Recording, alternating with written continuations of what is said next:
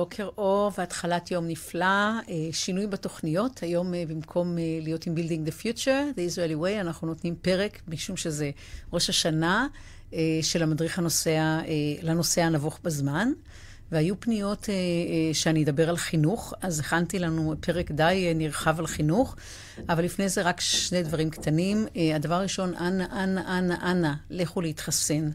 אה, אני פשוט, אין, אין לי מילים אה, יותר חמות מאשר להסביר שכל מי שמחסן שומר גם על עצמו וגם על היקרים לו וגם על אלה שאולי אינו מכיר, אבל שיכלו להיות יקרים לו.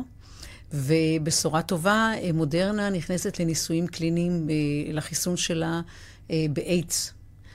נגד איידס, וזה מאוד מאוד משמח אותי, כי עדיין יש לנו אוכלוסיות שלמות שסובלות מזה, ומודרנה עובדים בצורה כל כך מדויקת, שאני מקווה מאוד שבעוד שנה, אם אנחנו ניפגש כאן, יהיה אפשר לספר שבעצם אה, מתחילים כבר לחסן נגד איידס. אז אה, תהיה בשורה מאוד טובה לאנושות. ועכשיו יש לי בקשה שתהיו מאוד סובלנים איתי היום, כי את הפרק של החינוך, משום שהוא כל כך משמעותי, שכתבתי ושכתבתי ושכתבתי, כולל כל היומיים האחרונים. אז אני צריך להקריא הרבה מאוד מהדף, פחות להסתכל עליכם. משום שאני יודעת שחלקכם שומעים את זה בכלל כפודקאסט, אז אני ממליצה, אז בכלל לא תהיה בעיה. ואנא שוב, בקשה אחרונה, אם אפשר, אני מקבלת מיילים ופניות, איפה נרשמים לרשימות תפוצה, ואיפה רואים את ההרצאות ואת שאר הדברים.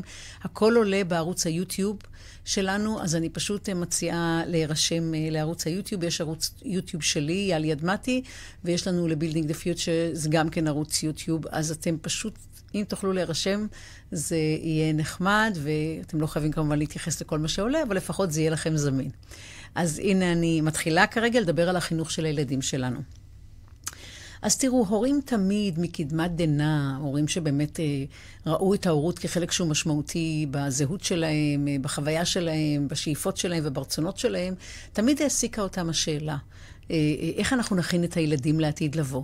אה, עצם קיום השאלה אה, אה, הוא לא, הוא לא חדש, והשאלות שנובעות משאלת העל הזאת, זאת אומרת, כמו שאלות כמו איך אנחנו נוודא שהם יהיו אנשים שמחים, איך נוכל לוודא שיהיה להם ביטחון עצמי, איך נוודא שיש להם יכולת להעניק לסביבה, איך נוכל לבדוק שיהיה להם ראיית מציאות מדויקת, מה שנקרא קריאת מציאות נאותה וכן הלאה וכן הלאה.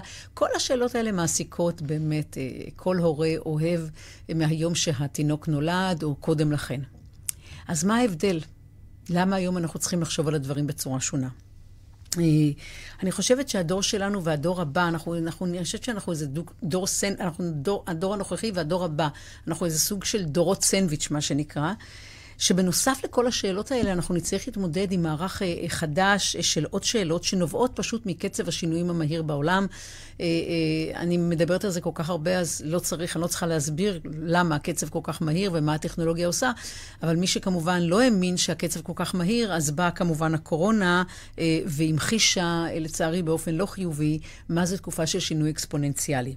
אה, אה, ובעצם אני חושבת שמעבר לזה, ואני מדברת על זה כבר שנה וחצי, אבל אנחנו שומעים יותר ויותר קולות, לא רק שלי כמובן, שמדברים על זה שאנחנו נערכים לשינוי פרדיגמה.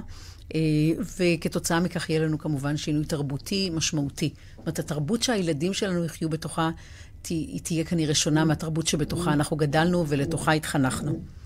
ואז המטלה הכל כך קשה, המורכבת ואפילו המסובכת של איך אני מכין את הילדים לעתיד, מקבלת כמובן עוד מימדים נוספים, אה, אה, עוד עומק וכמובן עוד תהיות, אה, בלבול, חוסר ודאות וכן הלאה. אז מה אנחנו עושים?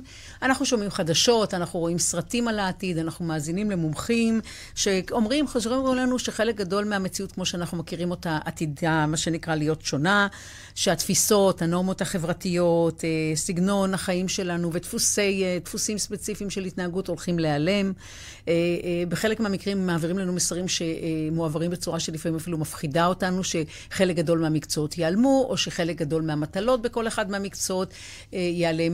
ושלא ברור אם צריך ללכת בכלל וללמוד ולהכין את עצמך באמצעות השכלה, להשכלה גבוהה וכן הלאה. ומסבירים לנו שמעבר לכל זה יש פער בסיסי בינינו ובין הילדים, כי אנחנו מה שנקרא מהגרים דיגיטליים, והם לעומת זאת נייטיב, זאת אומרת, הם נולדו עם ילידים דיגיטליים. אז זהו, אז אנחנו שומעים את כל זה, ואנחנו חוזרים ושואלים את עצמנו, אז מה צריך לעשות? אז מה הדבר הנכון?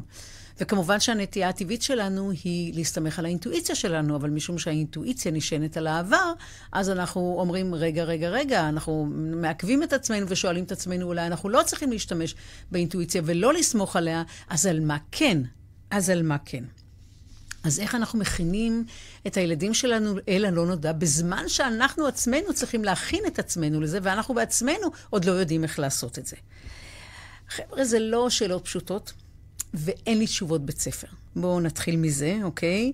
ומה שאני חושבת שיכול לעזור לנו בכל זאת זה להסתכל על ההיסטוריה. כי בכל זאת אנחנו בני אדם והאנושות כבר עברה שינוי או שניים. ואני רוצה לדבר כרגע על uh, המקרה, מקרה ספציפי שהוא מאוד מאוד רלוונטי מעולם החינוך. ומה שקרה, ממשלת ארצות הברית ישבה והסתכלה וראתה את הגרף של כמות האנשים שמה אה, שנקרא יכולים להתפרנס מחקלאות uh, קטנה. אה, אה, משנת 1800, שזה היה למעלה מ-80 אחוזים מהאוכלוסייה בארצות הברית שעבדה בתחום של חקלאות, אה, היא ראתה את האחוזים יורדים כבר ומגיעים ל-30 ומטה, והיא שאלה את עצמה, מה אני עושה בכזה מקרה? ואז ב-1880 אה, נחקק חוק שהיה חוק חינוך חובה, ולמעשה ההורים נדרשו לוודא שהילדים נמצאים בבתי הספר הציבוריים, ככה גם נולדו כמובן בתי הספר הציבוריים, ולפני כן היו רק בתי ספר פרטיים, וכל ילד מגיל 6 עד גיל 14 צריך להיות שם. אחר כך היה גם סוגיה של כמה ימים בשנה צריך לוודא שהילד נמצא, כל חצי שנה וכן הלאה. אני לא אכנס לכל הדברים האלה, אבל זה למעשה המשמעות העמוקה זה שהם הסתכלו לעתיד, הם הבינו שהוא הולך להיות מאוד מאוד שונה, הם שאלו איזה כלים צריך להכין, והם בנו את התשתית לכלים האלה, וזה כמובן אפשר הברית להיות מה שנקרא המובילה אה, הכלכלית והחברתית אה, במאה השנים, אה, במאה, במאה ה-20 כמובן, תראה, במאה ה-21. אז מה שזה כרגע אומר, זה בעצם שיש לנו יכולת לעשות את זה. בני, ישראל, בני אדם יודעים ללמוד, יודעים להניח הנחות, אה, אה, ולהסתכל ולראות מה נכון להכין. עכשיו, יש, אנחנו לא לגמרי, אה, לא, אנחנו לא נמצאים לגמרי בעלתה. יש כמה דברים שאנחנו כבר יודעים, ואני רק רוצה לשים אותם על השולחן, כדי שהם יהיו לנו, הם יהיו, הייתי אומרת, החלקים שמהם אנחנו נבנה את המצפן, אנחנו, מה אנחנו ואיך אנחנו מכינים את הילדים שלנו.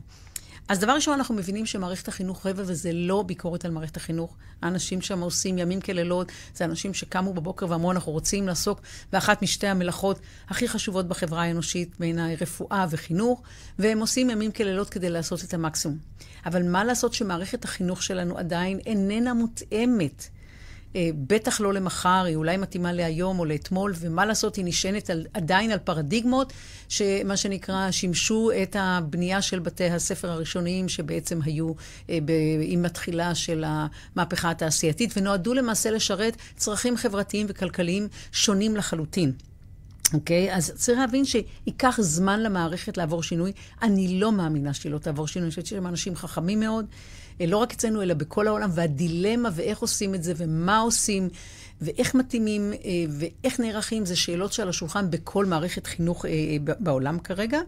ואנחנו צריכים לראות שלקח 200 שנה לבנות ולנהל את המערכת הזאת, אז ייקח קצת זמן עד שאנחנו נבנה מערכת אחרת.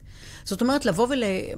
המסקנה המתבקשת שכרגע לסמוך על מערכת החינוך, כנראה זה עלול להיות אה, פחות, אה, אה, פחות מתאים. ושוב, זה לא מתוך ביקורת כלפי מערכת החינוך. כל ספינה גדולה ויציבה לוקח זמן לעשות בה שינויים. אז עד שהמערכת תשכיל להתאים את עצמה למציאות החדשה, וניתן לקוות שתעשה זאת, אז אנחנו צריכים לסמוך על עצמנו ועל האמצעים ועל הכלים שיש לנו, כדי להכין את התשתית. אה, אה, ומתוך אה, תקווה כמובן שהמערכת כמה שיותר מהר תבצע את השינויים הנדרשים ותוסיף את כל השכבות ואת הרבדים הנוספים שכמובן יידרשו. אז מה אנחנו יכולים כרגע לדעת? מה יכול לעזור לנו? אז דבר ראשון, מה שאנחנו יודעים לגבי עולם העבודה, שהוא הולך להשתנות, עולם התעסוקה, וזה כמובן הדבר המרכזי שאנחנו רוצים להכין, מעבר כמובן, את הילדים שלנו כמובן, מעבר להכנה לחיים, לחיים משפחתיים ולזוגיות ולכמובן דיאלוג פנימי אה, אה, מפרה ובונה. אבל מה שאנחנו יודעים לגבי עולם העבודה, שבמקום מערכות שהן פורמליות והיררכיות וקבועות, תהיה לנו אה, מערכות שתהיינה מאופיינות במה שאנחנו קוראים ביזור של כוח. זאת אומרת, הכוח לא יהיה במרכז, לא בליבה, אלא דווקא יהיה אה, בקצוות, ותהיה הרבה הרבה הרבה פחות נוקשות בהנחיות שתינתנה. יהיה הרבה יותר מרחב פעולה אל האנשים. אנחנו יודעים שהמערכות לא תהיינה קבועות וידועות מראש. אנחנו יודעים שאנשים יעבדו בצוותים משתנים. אוקיי? והם יהיו צוותים קטנים שייבנו לצורך מה שנקרא טיפול בבעיה ספציפית או בהזדמנות ספציפית, ולאחר מכן יתפזרו וייבנו מחדש. והצוותים האלה לא יהיו עם אנשים, מה שנקרא, מאותו דומיין או מאותו תחום התח... הת... הת... התעסקות שלנו. זאת אומרת, זה לא אנשי פיננסים, רק יעבדו עם אנשי פיננסים. אה, מהנדסים יעבדו רק עם מהנדסים, להפך, אנחנו נעבוד בצוותים שיכללו אנשים מתחומים לחלוטין, אה, שונים לחלוטין, דרך אגב, גם מבחינה מקצועית, אבל יכול להיות גם מאזורים ומתרבויות שונות. זאת אומרת, אה, לא יהיה לנו ממשקים מאוד קבועים ומוגבלים עם רק אנשים שדומים לנו. ואנחנו נצטרך להתאים את עצמנו, גם את המערך מונחים שלנו, גם את הדרך שבה אנחנו עושים דברים, גם את ה... אה, אה, את הטולרנס שלנו, את היכולת שלנו להכיל שונות. אוקיי? והדוגמה הכי טובה, דרך אגב, לזה זה ארגון בשם ואלב, שזה ארגון שכשהם מגיעים לעבודה, אה, אה, יש לוח גדול שבו כתובות המטלות, אה, שלמעשה הפרויקטים החדשים שהתקבלו, ולאנשים יש את היכולת לבוא ולהגיד, זה הפרויקט שאני רוצה לעשות כל ימי חיי, ולגשת למנהל של הקבוצה שכרגע הוא עובד בה, ולבקש לנהל איתו משא ומתן על איך הוא מסיים את המטלות שיש לו, ואז לעשות את הצעד היפה, שזה בעצם להוציא את השטקר של המחשב שלו, אבל מה שהדבר הבא שהוא עושה, זה הוא פשוט מגלגל את השולחן שלו, כי השולחן שלו הוא על גלגלים.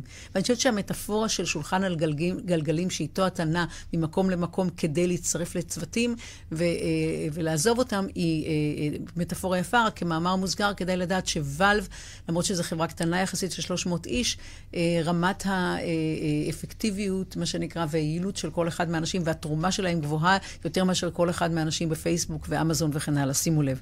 אז תראו מה קורה כשאנחנו עובדים באופן הזה. אנחנו יודעים שהארגונים יערכו ללמידה אה, חדשה. הארגונים שיצליחו לשרוד, אה, ומעבר לכך, לשגשג, זה רק ארגונים שלא יישענו יותר על מידע קיים.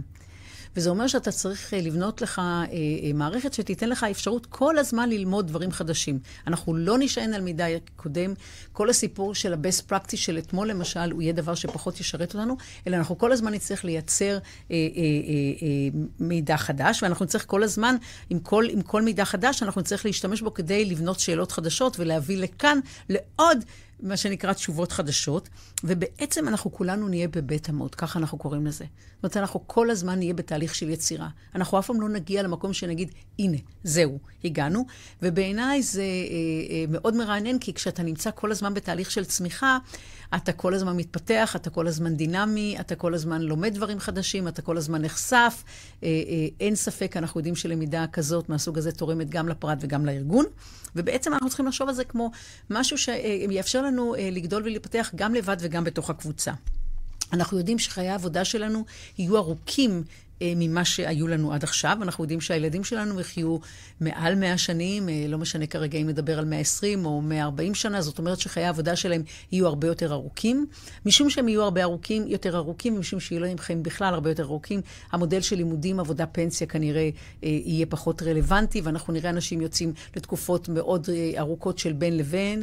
למשל, אחרי חופשת לידה כבר תהיה באמת, אני מאמינה, של שנה, כדי לאפשר לנשים באמת לחוות את השנה הראשונה עם הילד בצורה אה, מיטבית ומלאה. אה, ויהיה להם, לה, ובגלל שזה מה שיהיה, גם יהיה לנו לא קריירה אחת, יהיה לנו הרבה מאוד קריירות. אנחנו נעבור ביניהם, אנחנו נעבור גם בתוך מקצועות לרוחב ולגובה, אה, אבל אנחנו גם נעבור, ואנחנו גם בו זמנית נעבוד במספר משרות או מספר תחומים, לא נעבוד במקום עבודה אחד. כל הדברים האלה, הרעיון שאתה לומד דבר אחד ואתה רק אותו עושה לאורך כל הקריירה שלך, יהיה פחות רלוונטי. עכשיו, זה לא אומר שלא יהיו לנו מומחים. יהיו לנו מומחים. חד משמעית יהיו לנו מומחים, אבל ההגדרה של המומחיות עתידה להשתנות. זאת אומרת, היא לא תהיה כל כך צרה, כמו שהיא היום, ממש סיילו, אוקיי? אני רק מומחה לדבר הזה, אלא המומחיות תהיה מורכבת ממספר אה, אלמנטים. אנחנו רואים את זה, דרך אגב, באוניברסיטאות שכבר מתחילים ללמד אה, אה, אה, באמת אה, אה, מערכות שמאפשרות נגיעה למספר עולמות, שבסך הכל מתכנסות בסופו של דבר לאותה המטרה. ויש ספר נפלא שנקרא Sparks of Genius, שבעצם עוסק במחקר, הוא ספר מצוין, אני ממליצה לכל מי שהורה, ולמעשה אה, הוא מדבר על זה שבקרב האנשים שיש להם אה, פרסי נובל, אה, חלק ניכר מהם אה, אה, לא עסקו אך ורק בתחום אחד, דרך אגב, חלקם לקח להם זמן להגיע, זה נושא אחר שאני אדבר עליו, להגיע לדבר שהם רוצו לעסקו בו, אבל גם בתוך דומיין ספציפי, למשל, הם התווכחו סתם בביולוגיה, הם עסקו בכמה תחומים בביולוגיה, ובדרך כלל התגליות הגדולות שלהם היו במפגשים, זאת אומרת, במפגשים בין, בין התחומים, ומשם באו בעצם התגליות או ההמצאות הגדולות שלהם. אוקיי? זה מאוד מאוד מאוד מאוד מעניין. וזה, אה, מה שזה אומר, אה, אה, שזה דבר שאנחנו נצטרך לקחת אותו בחשבון. אז מה שהייתי רוצה כרגע זה לשתף אתכם, ריכזתי את זה בתשעה דברים שאנחנו נצטרך לעשות אחרת. תשע, הייתי אומרת, המלצות בלבד, למה אנחנו נצטרך לעשות אחרת מאשר ההורים שלנו, או הדרך שבה אנחנו גדלנו, ושוב, לא ביקורת על ההורים שלנו. כולנו, אז כולם עשו לדעתי כמיטב יכולתם. בתנאים שעמדו להם ובתוך הקונטקסט שבו הם פעלו. אוקיי. אז דבר ראשון, אותנו לימדו שהכי חשוב זה לצייר בתוך הקווים, בין הקווים, נכון? ומה אנחנו רואים עם אה, חתני פרס נובל הנוכחים שכרגע דיברנו עליהם? שדווקא כשהם מציירים מחוץ לקווים, אז הם, אה, מה שנקרא, הם, אה, הם, מה שנקרא, הם מוצאים את הדברים המעניינים. אוקיי. זאת אומרת, לעולם העבודה אה, העתידי, דרך אגב, אה, מה שאנחנו רואים, אנחנו נצטרך לצייר מחוץ לקווים. אה, אנחנו חוזרים ושומעים שאנחנו נצטרך, שבעולם החדש ארגונים יצטרכו פותרי בעיות יצירתיים ואינטליגנטיים. ו, ומה שחשוב לדעת, שיצירתי זה דבר שיש לכל הילדים. ו, אה, ואני חושבת שפשוט אנחנו צריכים להבין את זה ולאפשר לזה להיות. אה, וכדי להמחיש מה זה יצירתיות, חשבתי על אה, סיפור נחמד ששמעתי באיזושהי הזדמנות, שאלוהים קורא אה, לרב האהוב עליו ביותר, לכומר האהוב עליו ביותר, והאימאם האהוב עליו ביותר, ואומר, אני עייפתי מבני האדם, אה, יותר מדי רעש, יותר מדי צרות, לא מספיק מכבדים אחד את השני, לא מספיק מכבדים אותי, יש לכם שבעה ימים להתכונן ועוד שבעה ימים, מבול גדול, ו, אה, ואני מנקה את הכל ואני מתחיל הכל מחדש. הכומר רץ לבני הקהילה שלו ואומר, אנחנו רוצו, תבואו, תעזבו את כל מה שאתם עושים כרגע, בואו תיכנסו כרגע אה, בבקשה אה, אה, לכנסייה שלנו, ואנחנו כולנו נתפלל ונבקש רחמים ומחילה על כל הדברים הרעים שעשינו, ונבטיח שאנחנו נתקן את דרכינו, וכמובן ננהוג בצורה נאותה. האימאם רץ אל בני הקהילה שלו וקורא להם ואומר, אנחנו חייבים דחוף לעשות מעשים טובים, אני מבקש מכולכם, קחו את כל הכסף שיש לכם, תחפשו כל קבצן, כל עני, כל יתום. אנא, אנא, אנא, כרגע דחוף תטפלו בו, כדי שאולי אלוהים יסלח לנו. הרב קורא לקהילה שלו ואומר להם, כאשר הם נכנסים, כולם מכונסים כבר בבית הכנסת, הוא אומר להם, יש לנו שבעה ימים לחשוב ולתכנן איך אנחנו חיים מתחת לפני המים. אוקיי? זאת יצירתיות בעיניי. אה, ו... אה, אז זה מאוד משמעותי. עכשיו, כשאנחנו מדברים על יצירתיות, אז אחד הדברים המעניינים ביצירתיות זה בעצם הנושא של מרות. אותנו לימדו אה, אה, אה, לקבל מרות. אבא אומר לנו, אה, אני רוצה שתעשה ככה, ואתה שואל אותו למה, אז הוא אומר, ככה אני רוצה. אה, ככה גדלנו, אה, או אה, מורים, או מפקדים בצבא וכן הלאה, לא שחס וחלילה איזה איזושהי ביקורת על זה שבצבא יש כמובן היררכיה, אבל ככה אנחנו גדלנו, שהיררכיה היא דבר משמעותי וצריך לכבד אותו, ולהפך, אם אנחנו רוצים להתקדם, אנחנו צריכים לפעול בצורה נאותה שתאפשר לנו להתקדם בהיררכיה ולהגיע לדרגים יותר, יותר מהירים. אנחנו נצטרך, משום שההיררכיה ומשום שהתפיסה של המרות נשענת על העבר, אנחנו נצטרך לאתגר אותה כל הזמן. אנחנו נצטרך ללמד את הילדים להטיל דופ, אני לא אגיד דופי, אבל ספק במרות, אוקיי? לא לקבל שום אקסיומה כמובנת מאליה, לשאול שאלות אה, קשות ולא לקבל שום הנחה אה, כמה שנקרא, כמשהו שהוא מובן מאליו. אילון מוסק, כן, שהוא בא ופתאום הבין שבעצם הדבר שבגללו אנחנו לא יכולים למעשה לכבוש את החלל, זה העובדה שיש לנו כרגע חלליות שאנחנו, מה שנקרא, משתמשים בהן באופן חד פעמי ומשליכים אותם לים, וששאל למה זה, אמרו לו, כי ככה זה, אוקיי? כל הסיפור של כי ככה זה, כי זאת הדרך שבה עשינו, כי ניסינו בעבר ולא הצליח, כל הדברים האלה, אנחנו נצטרך ללמד את הילדים שלנו להניח, אה, אה, להטיל, אה, מה שנקרא, להטיל ספק ולא לקבל דברים כמובן מאליו. אחד הסיפורים הנפלאים כמובן של קן רובינס, רובינסון המופלא, סר קן, קן רובינסון, שלצערי עזב אותנו לפני כשנה, והוא מספר על הילדה אה, כדי להמחיש מה זה יצירתיות ומה זה חוסר קבלת מרות כחלק, כמאפיין של זה, זה את הילדה שמציירת ציור לפני ארוחת הצהריים בגן או בבית ספר, והמורה או הגננת ניגשת ושואלת אותה, מה את עושה? אז היא אומרת לה, אני מציירת את אלוהים אוכל ארוחת צהריים, והיא אומרת לה, אבל אף אחד לא יודע איך אלוהים נראה, אז את לא יכולה לצייר את זה. הילדה בשלווה עונה לה, אז עכשיו הם ידעו. אוקיי? זה הכל. אז אה, אני חושבת שזה מאוד מאוד מאוד משמעותי. Uh, הדבר הבא, אותנו לימדו תמיד uh, להציג את הטיעונים שלנו באופן משכנע.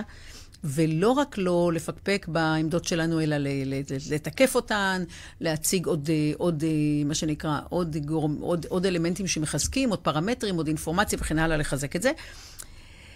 ובעולם שמשתנה באופן כל כך מהיר, אנחנו דווקא צריכים אה, כל הזמן להטיל ספק במחשבות שלנו. ואני רוצה כאן אה, כמובן אה, לשים על השולחן את הספר של אדם גרנט, Think Again, שהוא כתב אותו בתוך הקורונה, והוא חוזר וממחיש, כאשר אחד הסיפורים היפים שדרכם הוא ממחיש את התמה של Think Again, היא בעצם התמה שזה זה כל, זה, שכחתי איך קוראים לו, אני מתנצלת.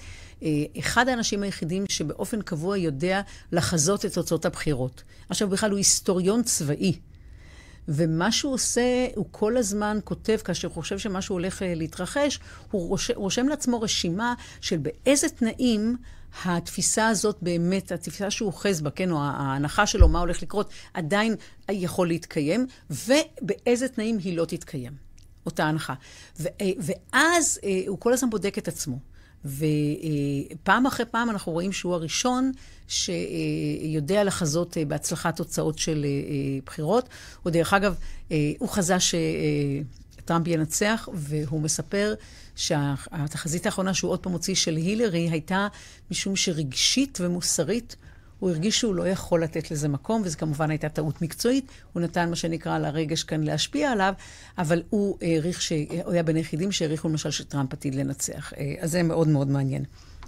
עוד נקודה, אנחנו למדנו להיות אה, מאוד פרקטיים וממוקדים, נכון?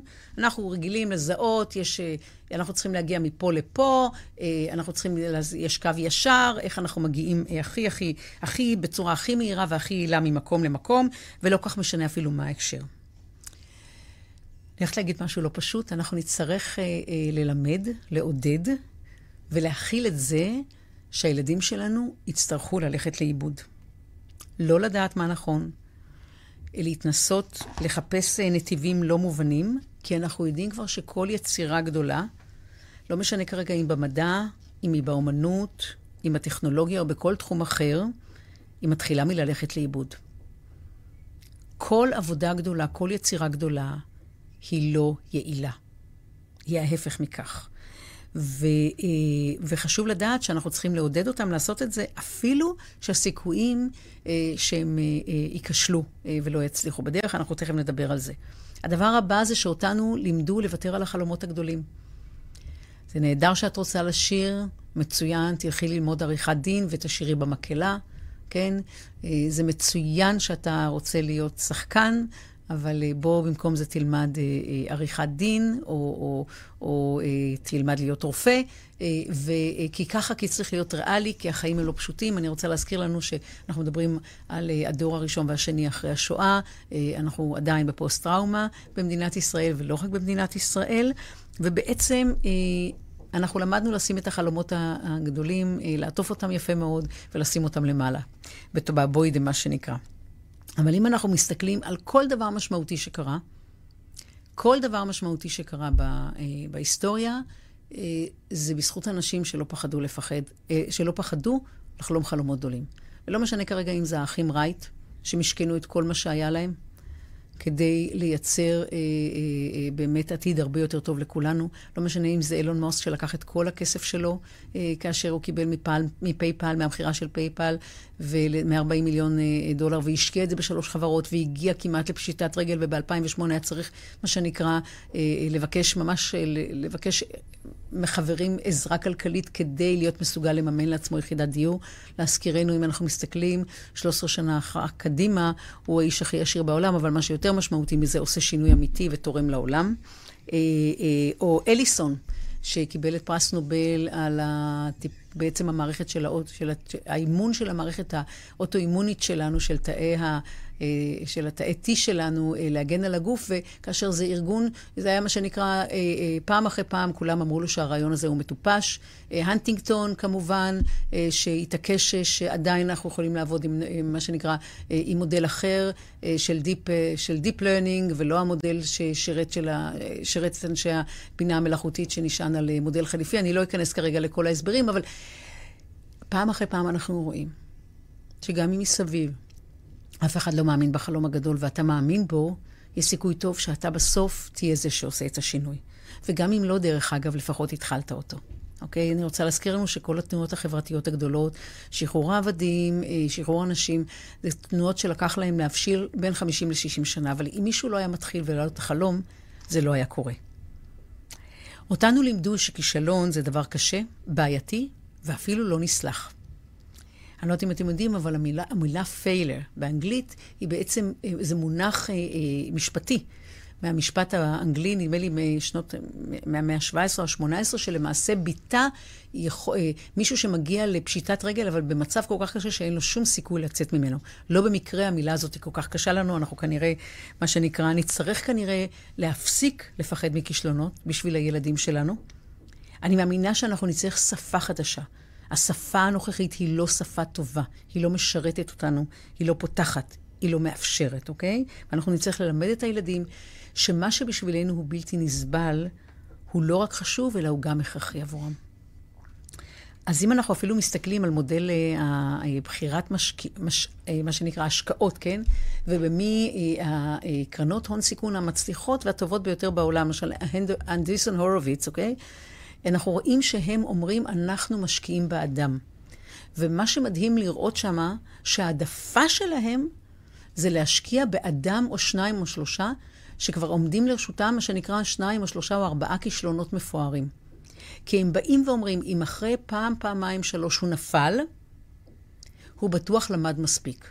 זה אנטי-תזה, וחשוב להבין שתמיד כשמנסים להעתיק את, את, את, את סיליקון וואלי ומגיעות אה, אה, משלחות מכל העולם, ואחר כך מביאות אה, אולמות פינג פונג ובופה פתוח וקפה טוב וכן הלאה, וחושבות שזה בעצם האסנס, ובעצם כמובן שום דבר לא קורה, כי הם לא עושים את הדבר הנכון, כי הדבר הנכון הוא להעתיק את, מה שנקרא, את האימוץ של החוסר הצלחה, כי אנחנו, יש עכשיו מערך מאוד רחב של מונחים, כמו נפילה, כמו התנסות וכן הלאה, שאפשר להשתמש בהם. אבל זה ממש ממש הולך להיות קריטי, ואני חושבת שזה אחד הדברים שיהיו הכי הכי קשים לנו.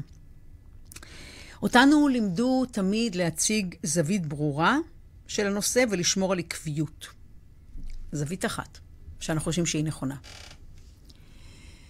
בעולם שמשתנה באופן כל כך מהיר, אנחנו נצטרך כל הזמן לשנות את זוויות הראייה שלנו. ואני רוצה להזכיר לנו שגנדי, באמצע מלחמת הדם, האחים האיומה שהתרחשה בהודו, לא הפסיק להגיד, אני הינדי, אני נוצרי, אני מוסלמי. אוקיי? בזמן שאנשים באמת נהרגים ברחובות. וברגע שמאמצים זוויות ראייה, שהן אנטי-תזה למקום שלנו, אוקיי? כנראה שהפתרונות שאנחנו נפתח יהיו בעלי אופי שונה לחלוטין. אותנו לימדו לרוץ קדימה ולא לעצור, אבל בעולם שיש בו מרחב חדש של זמן, אוקיי? אני חושבת שדווקא תהיה חוכמה מאוד מאוד גדולה לעצור ולהשתהות. ואני לא יודעת אם אתם יודעים, אני פשוט אספר עוד סיפור על גנדי, כי התחלנו עם גנדי, זה שכל יום רביעי, לא משנה מה קורה במדינה שלו, זה יום של מדיטציה ותפילות בשבילו. ואנשים, וקורא, ואנשים שלו קוראים לו ואומרים, תקשיב, יש החלטות חשובות בפרלמנט, או אה, אנשים נלחמים, או יש איזו בעיה כזאת כזאת, הוא אומר, סליחה, סליחה, היום יום רביעי. וכששואלים אותו למה הוא מתעקש על זה, לאור כובד האחריות הגדול שיש לו, למה הוא עושה את הדבר הזה? למה הוא עוצר ומשתהה? למה הוא עוצר ומשתהה? הוא אומר להם, כי אני רוצה לוודא שאני מקבל את ההחלטות שאני אחר כך מקבל מהמקום הנכון. ופרפרזה אה, אה, על זה, ממה שנקרא הרבה יותר מציאותית וקרובה אלינו, זה האימא שגרה אה, באיזושהי, אה, בואו נגיד, אה, באיזושהי עיירה, ויש לה שבעה ילדים, וביום שבת אה, אה, היא חוזרת איתה מהטיול ומכניסה אותם לסלון, ונכנסת למטבח וסוגרת את הדלת, נועלת אותה, ויושבת לאכול, ויושבת לאכול מה שנקרא ארוחה של שבע מנות, כמו שצריך, מתחילה עם המרק, עם הגפילטה פיש וכן הלאה, כן, זה סיפור פולני, יהודי פולני. והילדים עושים רעש נוראי, וזורקים דברים, ו- והשכנים נזעקים, והם באים ודופקים לה על החלון של, של המטבח, ואומרים לה, מה את עושה? הילדים כאן משתוללים, עוד מעט ישרפו את הבית. והיא אומרת להם, אני מכינה להם אימא חזקה. אוקיי? אז הנה גנדי והאימא החכמה. אז אותנו לימדו שהקצב של ההתקדמות הוא קבוע, ואנחנו צריכים להתאים את עצמנו לקצב שבו העולם נע. אוקיי? אבל שזה קצב יציב, גם אם אנחנו רוצים. אבל בעולם שבו הקצב כל כך מהיר, והטכנולוגיה מתקדמת, כבר דיברנו על זה כל כך הרבה פעמים, בקצב אקספוננציאלי, והכל אפשרי כמעט, בהרבה מאוד מובנים, ורק כדי לסבר את האוזן, אה, שתדעו שבדיוק לפני עשור, ב-2011, כשאנחנו מדברים על מה שנקרא על יוניקון, שזה חדי קרן, שזה בעצם ארגונים, סטארט-אפים ש... אה, בואו נגיד, לא משנה, בין, בין שנה לשנתיים, מהרגע שהם נוצרו, הופכים להיות מה שנקרא בעלי אה, ערך כספי יוצא מגדר הרגיל, למעלה ממיליארד דולרים, אז מה שאנחנו רואים זה שהיו לנו כאלה 26 בלבד. היום יש לנו למעלה מ-800 כאלה. ואני מדברת רק על אלה שהגיעו. זאת אומרת, תראו את הקפיצה המטאורית בכמות של, ה, אה, אה, של, של, של, של הארגונים הללו, אוקיי? ואנחנו נצטרך ללמד את הילדים שלנו לא רק לחשוב באופן אקספוננציאלי, אלא גם לפעול באופן הזה. עכשיו, אה, אז מה אנחנו עושים?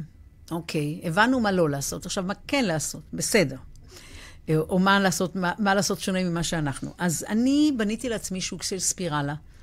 אה, החלטתי שאני לא רוצה לבנות פירמידה, כי אני חושבת שהיא מזינה את עצמה בסופו של דבר, ולכן אני חושבת שלדבר על פירמידה זה פחות נכון. והייתי אומרת שהחוליה הראשונה אה, בתוך, בתוך הספירלה הזאת זה, אה, זאת התשוקה.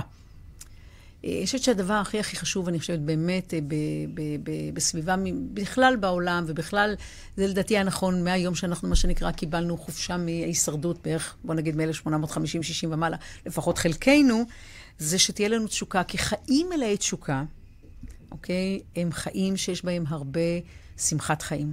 יש בהם הרבה יכולת קבלה והרבה יכולת נתינה. וכשאנחנו מדברים על עולם העבודה היום, אנחנו מדברים על זה, נדמה לי שלמעלה, כ-87 אחוזים או משהו כזה מהאנשים מדווחים על זה שהם לא מוצאים את התשוקה שלהם בעבודה, ואנחנו מבצ... מבלים כל כך הרבה שעות בעבודה, שזה פשוט עצוב שאת המקום שבו אנחנו מבלים בו הכי הרבה זמן, אנחנו לא נהיה, לא נעשה משהו שממלא אותנו בתשוקה, אה, ושאנחנו נמצאים למצב של flow, שהזמן עובר ואנחנו בכלל לא שמים לב. ובעצם אנחנו, אם אנחנו מגלים את התשוקה שלנו, אנחנו חיים את החיים שאנחנו רוצים לחיות. אנחנו נמצאים בתוך החיים של עצמנו. אני חושבת שזה מאוד מאוד משמעותי, ואנחנו בעולם המערבי וגם בישראל, משום שיש לנו כזאת יכולת בחירה, אני חושבת שאם אנחנו נב... אם התשוקה תהיה המצפן שלנו לשם, אה, אני חושבת שזה אה, יהיה, יהיה הבס... הייתי אומרת, הייתי אומרת, החוליה המאוד משמעותית בספירלה הזאת. אז איך אנחנו עוזרים לילדים לגלות את התשוקות? אנחנו מאפשרים להם להתנסות ואנחנו הולכים אחריהם.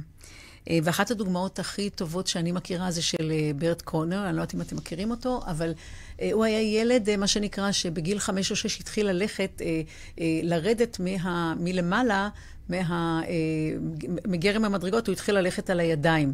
ו, ואחר כך, גם כשהוא הגיע, הסתבר שהוא יכול להמשיך ללכת גם למטה. ובהתחלה זה היה פשוט משהו שאבא ואימא קוראים לו, אני שומעת רעש כל הזמן. אז אפשר לנתק אותו? אז טוב. סליחה, מישהו יתקשר הנה, אין לנו, אנחנו לא עונים בטלפונים בזמן שידור, סליחה. אז גם אם מישהו מתקשר, אין טעם, אני לא אענה. סליחה, וגם לא ליאור היקר. אני רוצה להתקדם. ואז, בקיצור, ובדרך כלל, מה שהם בדרך כלל עושים בכאלה משפחות, בסדר, משתמשים בזה כדי בעצם אה, אה, אה, להביא, אה, אה, לשעשע את האורחים. אה, אבל לקונור אה, היה, אה, הייתה אימא מאוד, לברט קונור הייתה אימא מאוד מאוד מעניינת וחש, ובאמת יצירתית, והיא הלכה ודיברה עם המורים, והם הציעו לה לקחת אותו לגנ... למה שנקרא לגיניאזיום. זאת אומרת, אופס, אולם ספורט גדול. והוא מספר על הפעם הראשונה שהוא נכנס לאולם הספורט, והוא היה כל כך נרגש, כי הוא הרגיש שהוא הגיע לדיסנילנד, כן? ויש כל כך הרבה מכשירים וכן הלאה. והוא הפך להיות, דרך אגב, ה... אה, אה, המתעמל האמריקאי שקיבל הכי הרבה פרסים אי פעם. אה, ומה שמדהים זה שהוא ניסה לנדיה קמונצ'י, שאם מישהו זוכר אותה, הייתה גם מתעמלת אולימפית. יש להם ילד שנקרא דילן, הם אוהבים מאוד את בוב דילן, אז משום מה הם קראו לו אבל דילן ולא בוב. ומה שהם עושים, הם בנו בעצם מערכת של בתי ספר שעוזרת לילדים שיש להם מגבלה פיזית לעסוק בספורט. וזה מה שהם עושים. ותחשבו כמה העולם היה מפסיד אם כל מה שהיו עושים עם אה, קונו, זה בעצם, עם ברט קונו, זה בעצם לא לתת לו ללכת, מה שנקרא, אחרי התשוקה שלו, אה, אה, ולהפוך להיות מישהו שהוא מוביל ומאפשר לילדים להשאיר את חייהם ולחזק את הביטחון העצמי שלהם, כאשר הם במיוחד זקוקים לזה.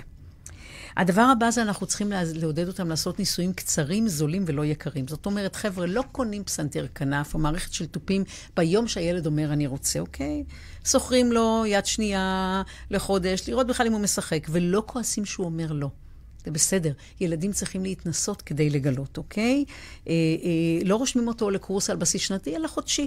לא נוזפים בו כשהוא אומר שמשהו לא מעניין אותו, כי אנחנו צריכים לזכור שילדים הם סך הכל אנשים ב, ב, בשלבי אה, אה, התהוות. יש סיפור נפלא של ויר, אה, וירג'יניה סאטיר, שהיא אחת מהמייסדות של הטיפול המשפחתי, והיא מספרת שהגיע אליה זוג הורים והתלונן על הילד, שכשהוא היה תינוק, אה, והוא היה ילד קטן מאוד, אז היה מאוד מאוד קל איתו. ואז היא אומרת, אתם רואים, יש כאן חנות בצד השני של כלי, של כלי תפירה, אני מבקשת שתלכו לשם ותקנו לעצמכם כריות גדולות כאלה, שבהם תוקעים את הסיכות ואת המחטים וכן הלאה. ואני מבקשת יום אחד, אני לא ארד כרגע על ארבע, כי אנחנו בשידור, אבל אני מבקשת מכם יום אחד ללכת, מה שנקרא, אה, אה, על, ה, על זה ולראות איך העולם נראה, כן? אה, איך העולם נראה כשאתה, זה הגובה שלך, אוקיי? וכולם גבוהים יותר. אז אנחנו צריכים, צריכים לזכור שהם בהתהוות, הם לא באמת עוד יודעים. מי הם ומה הם, אנחנו יודעים שהמוח ממשיך אה, לגדול אה, עד אה, גילאי ה-20 וכן הלאה. ומשום ש, אה, אה, משום שיהיה להם כנראה מערך של תשוקות לאורך החיים, כי יהיה להם חיים הרבה יותר ארוכים, אנחנו צריכים לתת להם את הכלים כדי לזהות את התשוקות. אומרת, זה בסדר לעזור להם לגלות תשוקה ספציפית, אבל להבין שהיא כנראה לא תספק, ולכן ללמד אותם, לתת להם את הכלים איך הם מחפשים, אוקיי? וזה מאוד מאוד משמעותי. אחר כך אני חושבת שאנחנו צריכים לעשות שינוי מאוד אה, אה, משמעותי בתפיסה שלנו, כי הפוקוס בעשרות השנים האחרונות בחינוך, ובכלל בעשייה שלנו ובהיערכות לחיים, היה על מה שנקרא אה, כישורים ולא יכולות. מה זה כישורים? כישורים זה לבנות, לכתוב קוד, אה, זה להיות מסוגל אה, לבנות מערכת לוגיסטית ולנהל אותה, ויכולות זה אה, אה, דברים שהם קשורים יותר ל-capability אה, שלנו, שזה בעצם, אה, זה לא skills, זה, זה המונחים באנגלית, אה, שאני נוח לי יותר רגע לשים אותם על השולחן, אבל בעצם זה בעצם... אה, אה, אה, זה יצירתיות, זה סקרנות, זה חקרנות, זה מה שנקרא, זה מה שאנחנו קוראים אה, אה, בעצם לא כישורים, אלא יכולות. עכשיו, על היכולות האלה, שתכף אני אדבר עליהן, צריך לבנות בסיס של ידע, ששם הכי הכי קריטי זה איך ללמוד. כי אנחנו לא יודעים עדיין, אף אחד מאיתנו, איך הוא לומד טוב, ואנחנו צריכים לדעתי להתמודד עם זה. ואחר כך יהיה לנו גם כמובן את המימד של הכישורים, כי גם אותם צריך, אבל זה יהיה מה שנקרא החלק האחרון בתוך הספירלה הזאת. אז אני רוצה לדבר על היכולות שהילדים יצטרכו לעולם החדש. אז דבר ראשון, הם יצטרכו להיות יצירתיים. למה אה, יצירתיים? כי אנחנו צריכים לבנות עולם חדש, ו, אה, ואם אנחנו לא נוכל לדמיין אותו דבר ראשון, אנחנו כנראה לא נוכל גם ליצור אותו.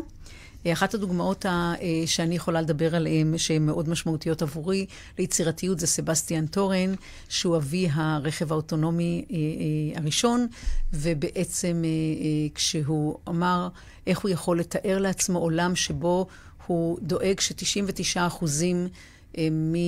למעלה מ-90 אחוזים לפחות, מהאנשים שכרגע מתים, מתים מתאונות דרכים, 1.3 אה, אה, מיליון איש בשנה מתים מתאונות דרכים, זאת המגפה הכי גדולה שלנו. איך אני עושה את זה? הוא היה חייב לדמיין את הרכב האוטונומי הראשון, כדי שאחר כך הוא יוכל כמובן לבנות אותו. ואז כמובן, מה שאנחנו צריכים לעשות, דרך אגב, לגבי, ה, אה, לדעתי לגבי היצירתיות, זה פשוט לא להפריע. לתת לילדים לחלום בהקיץ, להגיד להם שזה טוב, להאזין להם, לבקש מהם לספר סיפורים, לספר, לספר יחד איתם את הסיפורים וכן הלאה וכן הלאה. והשלב הבא זה איך אנחנו לוקחים את היצירתיות ואת הדמיון והתשתית של הדמיון, ואנחנו בעצם משתמשים בסקרנות ובחקרנות כדי לבנות את העולם הזה, אנחנו נצטרך את זה. אז איך אנחנו עוזרים לילדים למעשה? אוקיי, אם זה מה שחלמת, אם זה מה שאתה רוצה, בוא נראה איך אתה אולי יכול לעשות את זה, לתת להם מעבדות. חבר'ה, כל טכנולוגיה תביאו הביתה. תקנו באמזון, תקנו באי-ביי, לא משנה, תנו להם לשחק. אני רוצה לספר לכם ש... על ילד בשם ג'ק אנדרקה, שאיבד את, את הדוד האהוב עליו אה, אה, לסרטן הפנקריאס, שניתן היה לזהות אותו רק, בדרך כלל רק בשלבים מאוד מאוחרים, אה, שלב רביעי או חמישי. אני לא אספר את כל הסיפור, אני רק אגיד שהוא בסופו של דבר החליט בחופש הגדול שמה שהוא עושה, הוא מנסה לזהות דרך חיפוש באמזון. חבר'ה, ילד בן 13 או 12 הוא היה אז, ולמעשה הוא כתב למאה בתי חולים וביקש ממישהו שידבר איתו, ורק בית חולים אחד אה, הסכים אה, לדבר איתו, תכף אני אזכר בשם של בית החולים. הופקינס, ג'ון הופקינס, ראש המחלקה, קיבל את המכתב ואמר, אה, וביקש מהסגן שלו להיפגש איתו, לא משום שהוא חשב שיש שם משהו, אלא משום שהוא הבין שהילד באבל אה, אה, מאוד עמוק וסובל. הסגן נפגש איתו, והוא ניגש לראש המחלקה ואומר, אני חושב שיש שם משהו. הוא קיבל מעבדה למספר חודשים, ובעקבות זה בנה מודל שמאפשר זיהוי של סרטן הפנקריאס לפני, ולא רק בשלבים האחרונים. אוקיי, חשיבה ביקורתית. חשוב לזכור שכל הרעיונות הראשונים שלנו, מה שנקרא, הם בינוניים. הרעיונות השניים שלנו הם במקרה הטוב בינוניים פלוס, ורק לאחר הרבה הרבה הרבה מחשבה אנחנו מגיעים לרעיונות הטובים. ולכן אנחנו צריכים להיות עם חשיבה ביקורתית כלפינו, דבר ראשון, וכלפי הרעיונות שלנו. והדוגמה הכי טובה שאני יכולה לתת זה כמובן סיפור על אסטרוטלר המופלא, שהוא הקפטן של גוגל אקס, שזה המערכת הכי יצירתית כנראה בעולם, ועושה את הדברים הכי מהפכניים ובונה לנו עתיד יותר טוב. והוא מספר שמגיעה אליו, קבוצה ואומרת, מצאנו את מה שיהיה גוגל הבא, והוא אומר להם נפלא, ואומרים, הנה יש לנו תוכנית עסקית, והוא אומר, אני מבטיח לקרוא את זה בסוף השבוע, והוא קורא להם לשולחן שלו ביום שני אחרי שהוא לא קרא אף מילה אחת מהמסמך, והוא אומר להם, מצוין, בואו תגידו לי, כרגע אני אגיד, לפני שאתם מתחילים, אני רוצה להגיד לכם, אני רוצה שתציגו לי, ולפני זה עוד מילה אחת, אני רק רוצה להגיד לכם שאני חושב שהרעיון הוא מופלא, אני חושב שזה הולך להיות גוגל הבא, אני חושב שאסור לכם לעשות את זה בתוך גוגל, בואו נצא כולנו, נבנה את זה בחוץ. שקט, אף אחד לא עונה. אנחנו יכולים רגע לחשוב על זה? בהחלט. חוזרים אליו בערב ואומרים לו, חשבנו, זה לא מספיק טוב. ואם אנחנו גם, אנחנו לא נדבר כרגע על היבטים של איך במקום עבודה עושים את זה, אבל ברגע שאנחנו מלמדים את, ה, את, את, את עצמנו לא להתאהב ברעיונות הראשונים שלנו, כנראה שאנחנו נגיע לרעיונות הרבה הרבה יותר טובים. אנחנו צריכים לעודד את הילדים למצוא מה טוב בכל רעיון ומה פחות טוב. אנחנו צריכים ללמד אותם לחבר בין שני רעיונות. ואם אפשר, דרך אגב, ללמד אותם לחבר בין שני רעיונות שמנוגדים לחלוטין. מה שנקרא חשיבה פולארית, אני חושבת שאפשר לתת להם כלים מצוינים לעתיד. עמידות.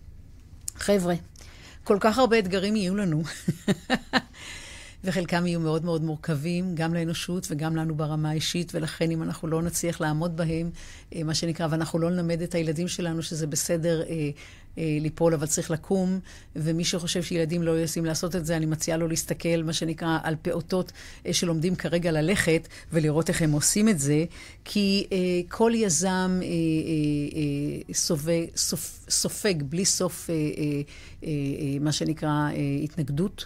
אה, מרטין רוטפלט המופלאה, שבונה כרגע לנו את המודל שבגללו לא, לא, לא, לא ניפרד יותר מאנשים טרם עת בגלל שיש להם מחסור, יש לנו איבר שלא מתפקד, כן? אז היא מספרת שלכל רעיון שלה היא בדרך כלל מקבלת 100 סירובים. והיא אומרת, אה, וזו גישה מדהימה, שכל לא מקדם אותה לכן. אוקיי? אנחנו צריכים ללמד את האנשים שלנו לעשות את זה. אה, אדיסון, להזכירנו, עשה 1,400 ניסויים. במשך ארבעה חודשים עד שהוא מצא את החומר הנכון כדי להתחיל את אה, מנור, נורות החשמל וכן הלאה. אנחנו צריכים לעשות את זה, אנחנו צריכים למצוא טרמינולוגיה חדשה, חיובית, למידה, התנסות, לא חשוב. אה, נפילה, לעודד ולעודד איך, איך, איך, איך, איך אנחנו, לעודד לקום ולבדוק מה למדנו מהנפילה. אמפתיה.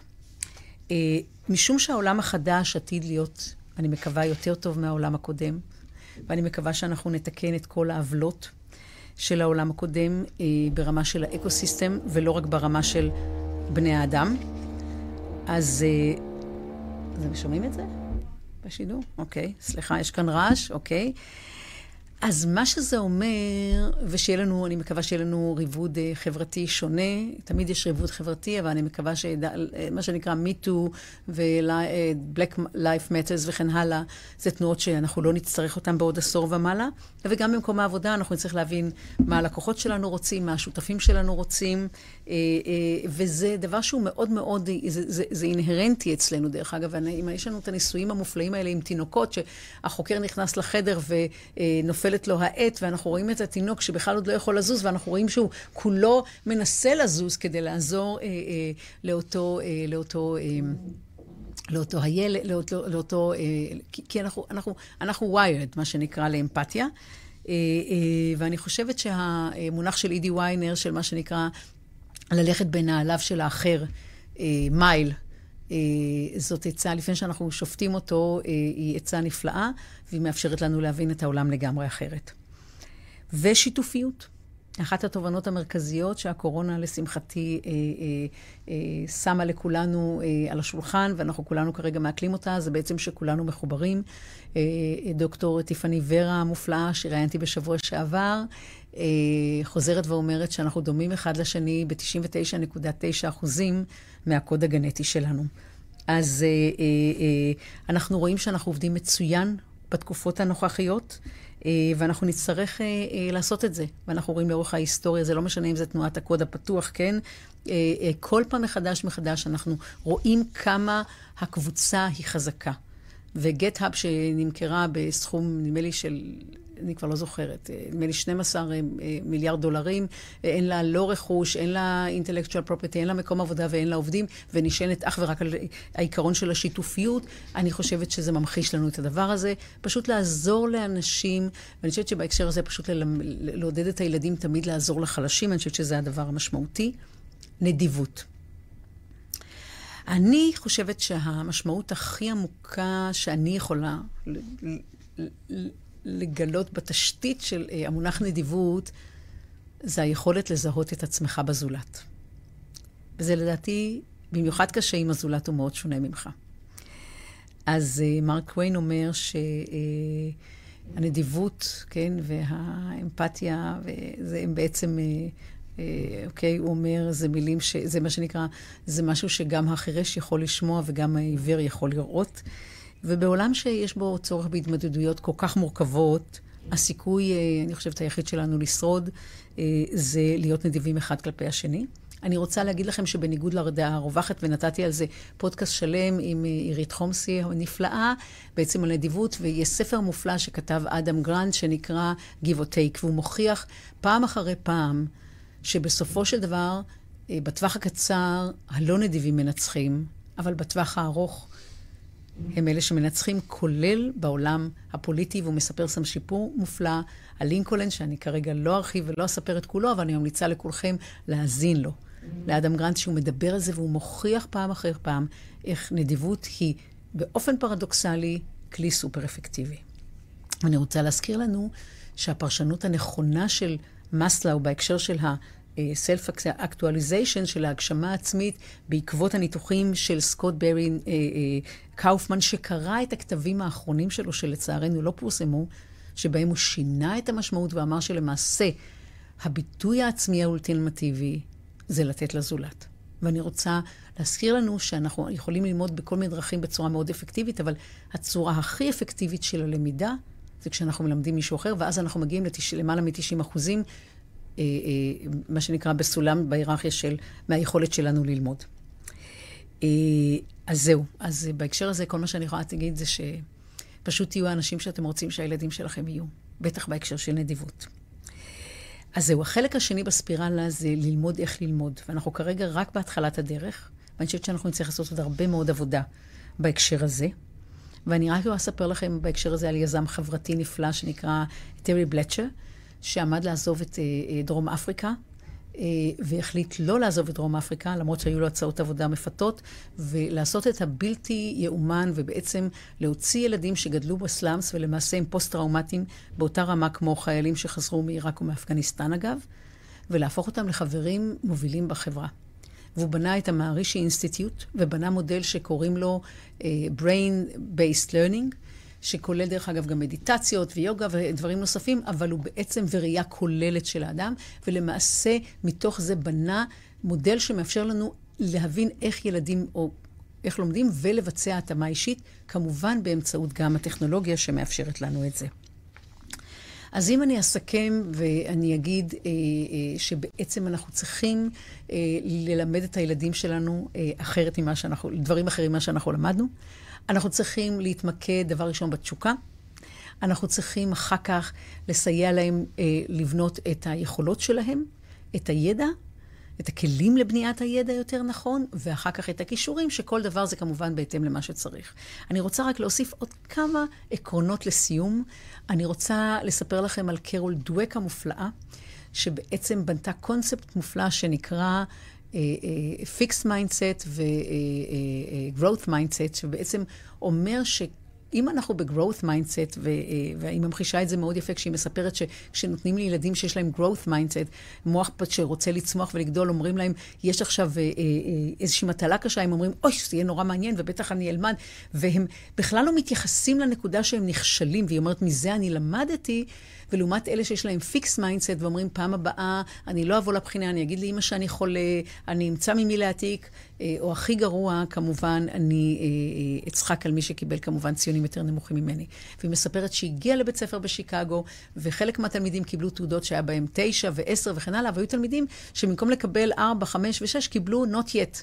עדיין לא. ומשום שהם כל כך אהבו את הקונספט, הם יצאו החוצה לחצר והתחילו להשוות אחד עם השני כמה not yet יש לך. ומתוך זה היא בעצם התחילה לעבוד על הנושא הזה, והיא, מה שנקרא, ניסתה להבין איך הילדים האלה מצד אחד לא נכשלים, וחיברה את זה לקונספט בעצם של מה שנקרא growth mindset, והיא מראה, יש לה מחקרים מאוד מעניינים, שכולל מערכת של בדיקות של נורוסיינס שממחישות את זה. וזה מה שהיא מלמדת אותנו. זאת אומרת, אנחנו תמיד על ה-learning curve, אנחנו תמיד עדיין בתהליך למידה, אז זה דבר מאוד מאוד משמעותי, מה שנקרא growth mindset. ההתאמה האישית שאנחנו צריכים לדאוג לחבר'ה, כל ילד שונה ממשנהו. כל ילד שונה משנהו, ואנחנו עלולים לפספס את היופי בילדים שלנו. ולזה כמובן אני רוצה, עם זה כמובן מתכתב הקונספט של שבע אינטליגנציות של אה, גרדנר, שחוזר ואומר לנו שאין אינטליגנציה אחת. וזה שאנחנו בעולם המערבי, במאה ומאה, מאה עשרים השנה האחרונות, או לפני זה בעצם, מאז שדקארט אמר, אני חושב, אני חושב משפע, אני קיים, שמנו לנו את זה אה, כמראה מקום, אנחנו מפספסים. אינטליגנציה פיזית, אינטל, אינטליגנציה ויזואלית, אינטליגנציה מרחבית, אינטליגנציה גופנית. יש לנו כל כך הרבה סוגים של אינטליגנציות, ולצמצם את הילדים שלנו, ובטח בעולם שיהיה בו אין סוף אפשרויות. למודל אחד, שזה חשיבה לוגית של הליכה, ולתת לילדים שלא מסוגלים לעשות את זה, אוקיי? תחושה שהם אזרחים second best, אוקיי? מדרגה שנייה בעולם הזה. שהם לעולם לא יהיו אלה במרכז, שהם לעולם לא יהיו אלה שאנשים יישאו אליהם עיניים, שהם לא, לעולם לא יהיו המנהיגים שלנו, אני חושבת שזו טעות איומה, אה, ואני מציעה שאנחנו כולנו נימנע ממנה. הדבר הבא זה כמובן הקבלה של כל אותם הילדים שמסיבות כאלה ואחרות, בגלל פגמים גנטיים או דברים אחרים, הם שונים מאיתנו. הם או בכיסא גלגלים, או שהם, מה שנקרא, לא שומעים טוב, או שהם סובלים ממעל הספקטרום האוטיסטי. אנחנו מפסידים את היופי האנושי כאשר אנחנו מחתימים אותם בתיוג שלילי. או ילדים ש... בן שכבר בגיל ארבע רוצה, מרגיש שהוא בת והוא לובש שמלה, כן? ושואל את האימא שלו כמה, כמה, האם אני נראה נפלא, כן? ומתאפר. אנחנו מפחיתים מהאנושיות שלנו ושל הילדים שלנו, כאשר אנחנו לא מלמדים אותם לחבק את ליבנו, את השונה. וכמובן, מה שוויניקוט מלמד אותנו, שזה מה שנקרא המרחב הבטוח, שכולנו צריכים לייצר אותו לילדים, של ההתנסות ושל הלמידה, ממליצה לחום לכל מי שיש לו ילד לקרוא על וויניקוט, לשלב את הטכנולוגיה בכל דבר, לא לפחד מטכנולוגיה. כל מה שפעם מפחידים אתכם מטכנולוגיה, פשוט תביאו אותה הביתה ותנסו, ובכלל להבין שאנחנו עוברים מעולם של חינוך לעולם של למידה. ואנחנו יכולים ללמוד ביחד עם הילדים שלנו ולהתפתח יחד איתם. אז זהו, אני רוצה לסיים. אה, הספקתי, יש חלק מהדברים שרציתי להרחיב, אבל לא נורא, בהזדמנות אחרת, ואני רוצה לאחל לכולנו שנה טובה, אה, שיעברו לנו חיים, חגים בלי סגר. אנחנו ניפגש כאן מתישהו במהלך החגים, אני מקווה, ותשמעו תשמרו על עצמכם, על מי שאתם אוהבים, על מי שאתם מכירים, על מי שאתם פחות מכירים.